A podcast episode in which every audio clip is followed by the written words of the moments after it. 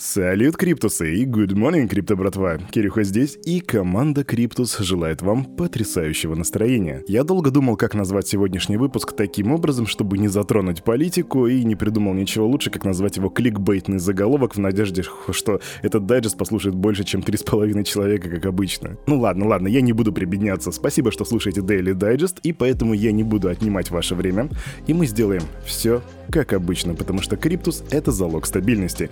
Мы сейчас посмотрим, что там по рыночку с утра, какие у нас есть новости, и, и да, и все как обычно, ребят. А чего вы ожидали? Раз, два, три. Погнали. Фух. Хочу смотреть, что по рынку. Ну давай, загружайся. У вас, кстати, есть проблемы с интернетом? Потому что у меня в последнее время что-то происходит явно не так. Очень долго все грузится. Так, подгрузочка произошла.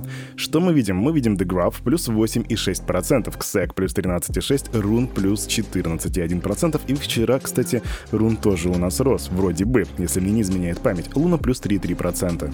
Топ падения у нас показали ZEC плюс, э, плюс минус 6,9% и ANT в минус 8,6%. Что же у нас по биткоч, биточку 38 766 тысяч, и это плюс 0,6 роста. Как видите, биткоин у нас продолжает плавать вот в этом флете и гораздо стабильнее, чем российский рубль сейчас.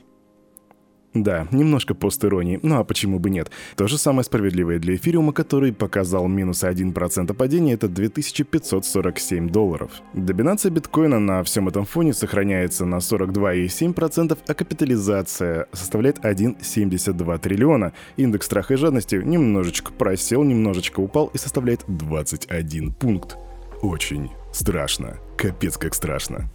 Тут, кстати, недавно Илон Маск снова пытался, ну не пытался, возможно, случайно, пропампал доги, в этот раз у него это даже получилось на 10%.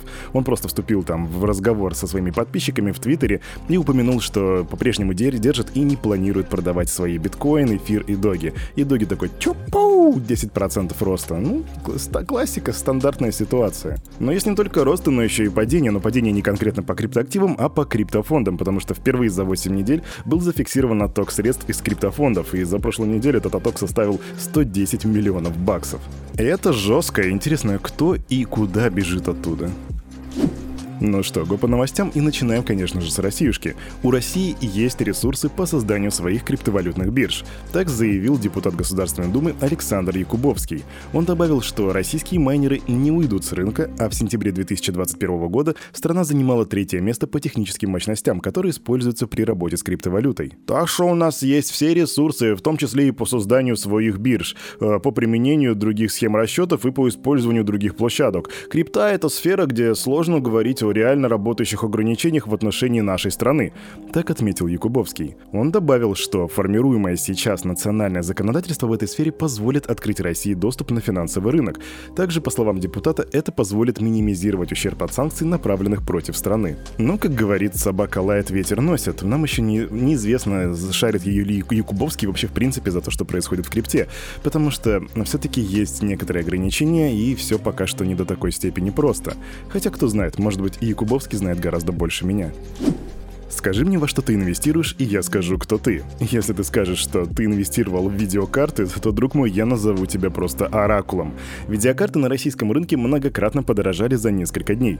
Младшая линейка NVIDIA GeForce RTX 3050 при рекомендованной своей цене в 25 тысяч российских рублей предлагается сейчас от 80 до 120 тысяч, а за, модель, за модель RTX 3090, которая используется при майнинге Ethereum, могут попросить более 500 тысяч рублей.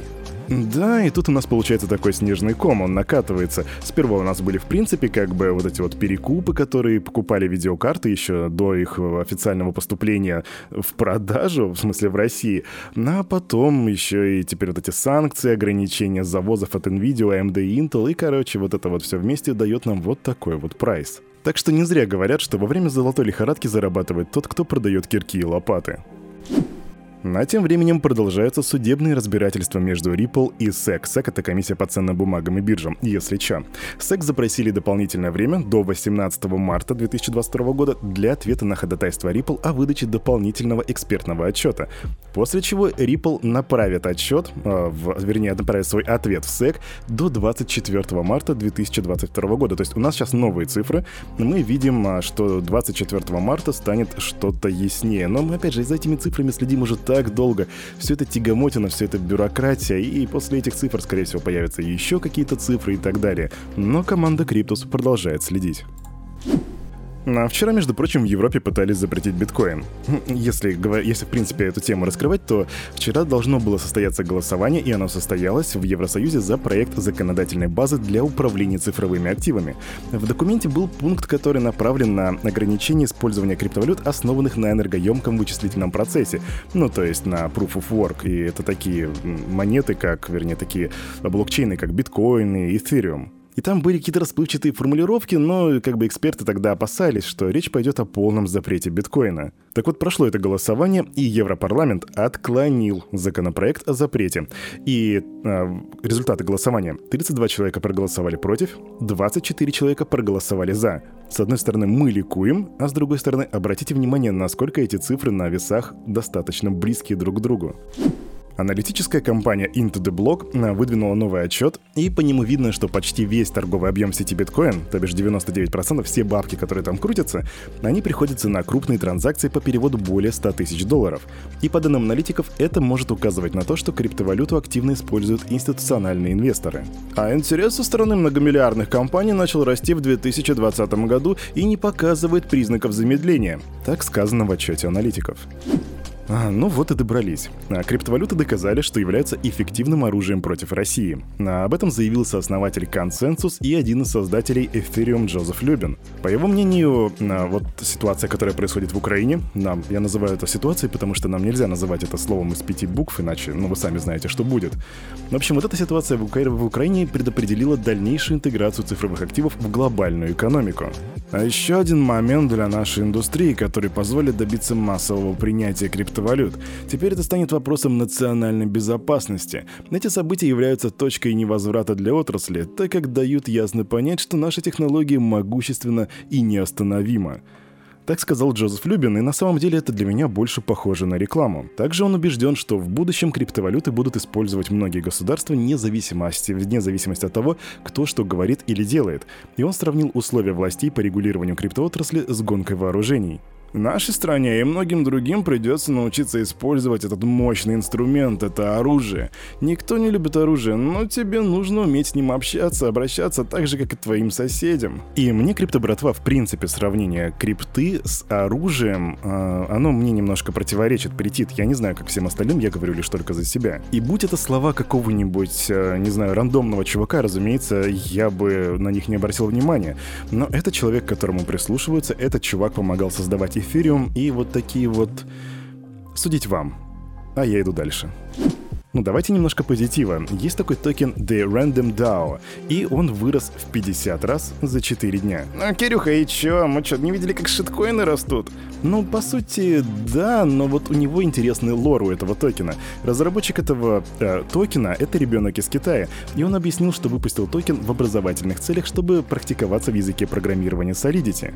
Взрослые всегда говорят, не делай того и не делай этого, но детям всегда нравится пробовать что-то новое, и мне тоже. Так говорится в описании компании The Random DAO на официальном сайте. Всего выпущено 37,8 триллионов RND, это так называется этот токен, из которых 12% отведены для родителей разработчика, 50% эмиссии альткоина будут распределены между 101 тысячей пользователей.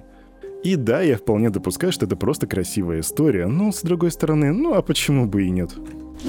А на этом, на это утро у парня за микрофоном все. С вами, как всегда, был Кирюха, вы слушали Daily Digest, и команда Криптус желает вам оставаться в безопасности и при максимально хорошем настроении. И, конечно же, помните, все, что здесь было сказано, это не финансовый совет и не финансовая рекомендация. Сделайте собственный research, прокачивайте финансовую грамотность и развивайте критическое мышление. Обнимаю. До свидания.